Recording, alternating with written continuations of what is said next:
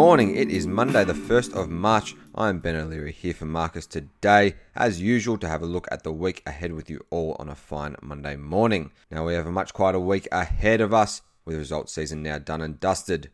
The focus is likely to remain this week on the fear of inflation and interest rate rises, after that dominated the market action last week. The big question we are discussing on the desk at the moment is whether it is a tradable pullback or the start of something bigger. It is looking like it's likely to be the former, and this morning the Aussie 10-year bond yield has dropped back 22 basis points to 1.69%, following heavy falls in the US bond yields on Friday night, which supports that theory. Our market has responded in kind to that move this morning and is currently up 98 points or almost 1.5%.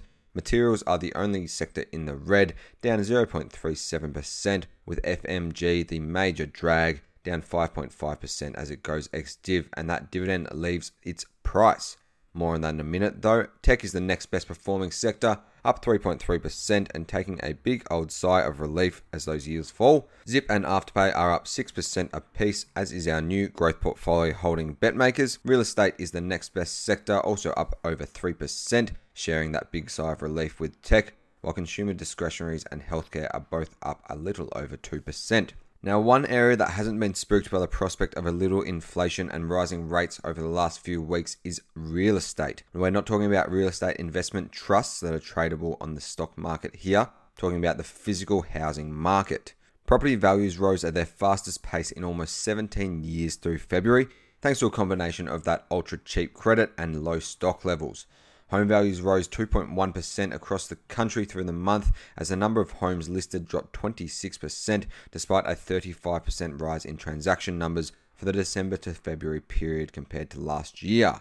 The increased competition is showing, and we are once again starting to hear of enormous lines to get into open homes and houses being bid up way outside their advertised range. Just through the grapevine over the weekend, I heard about a 2-bedroom unit in Mentone that sold for almost 30% over the top end of the advertised range, leaving a number of first home buyers walking away from that with their tail between their legs. And on the same day, just a few suburbs over in Hampton, a 4-bedroom house went for a little over 20% above its price guide. Seems there's just a little bit too much pent-up demand at the moment, and people willing to lean on those low interest rates to get themselves their new home. Perhaps it's an appropriate time to roll out Tom's blog, I Like Smashed Avocado Again, which I've put in the strategy piece today. In it, Tom has a look at the renting versus buying equation and how that works out financially, though we probably do need to update the interest rate assumptions in there just a little bit. The 4% interest rate quoted is a little bit out of date now. So on to the week ahead, and we have a remarkably bare corporate calendar after the chaos of the last few weeks of results.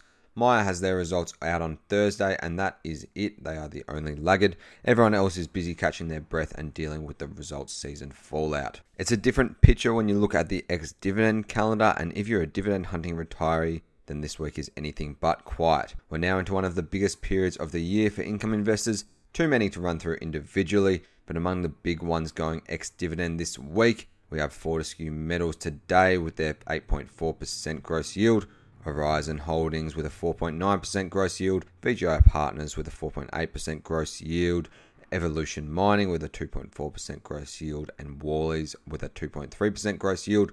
Tomorrow we have Platinum Asset Management with a 3.6% fully franked gross yield, and St. Barbara with a 2.8% fully franked. Wednesday we have IFL with a fully franked 4.9% gross yield, Medibank Private with a fully franked 3% gross yield, Origin Energy with a fully franked 2.8% gross yield, and PM Capital Global Opportunities with a 3% fully franked gross yield. Thursday we have an absolute bumper of a day with BHP and Rio headlining. BHP has a gross yield of 3.8% fully franked, while Rio is running a fully franked 5.8% gross yield. Outside of them we have Beacon Lighting with a 3.4% fully franked gross yield, Monadelphus with a 3% fully franked gross yield, Nine Entertainment with a 2.6% fully franked gross yield, NIB Holdings with a 2.6% fully franked gross yield, Petrol with a 3.9% fully franked gross yield, ASX with a 2.4% fully franked gross yield, and Wally's with a 1.9% fully franked gross yield.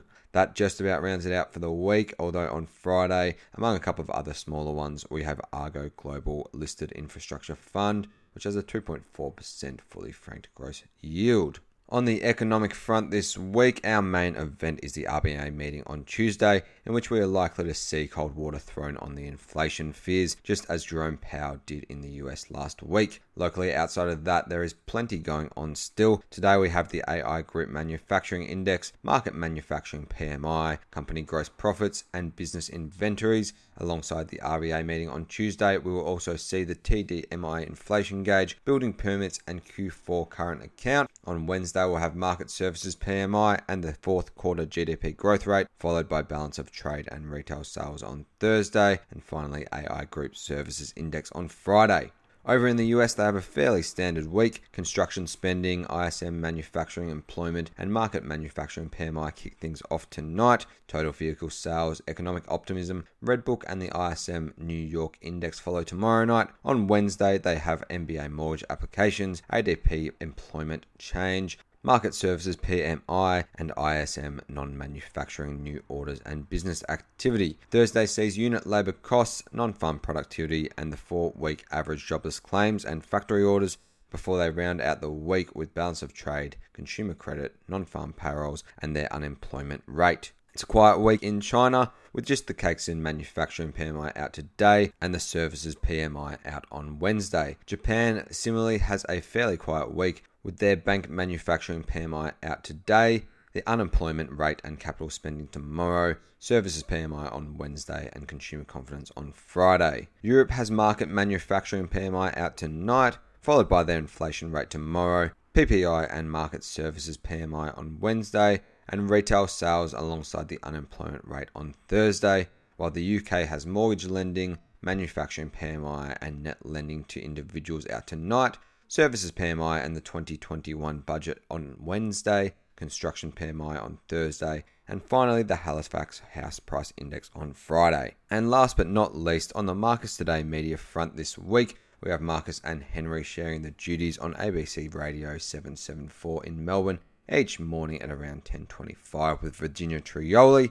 Marcus will be back with his strategy piece and podcast out at midday each of Tuesday, Wednesday, and Thursday. I will have my sectors weekly up on Friday as usual. Tom is doing a buy, hold, sell, which will be out in the next couple of days. Chris will be on AusBiz Friday morning in his usual slot. And Henry is on SBS News on Thursday night and has an On The Couch podcast for you all later in the week. But unfortunately, no Ask an Analyst at the moment. So that wraps it up from me today. Hope you have a great week. I'll see you next Monday.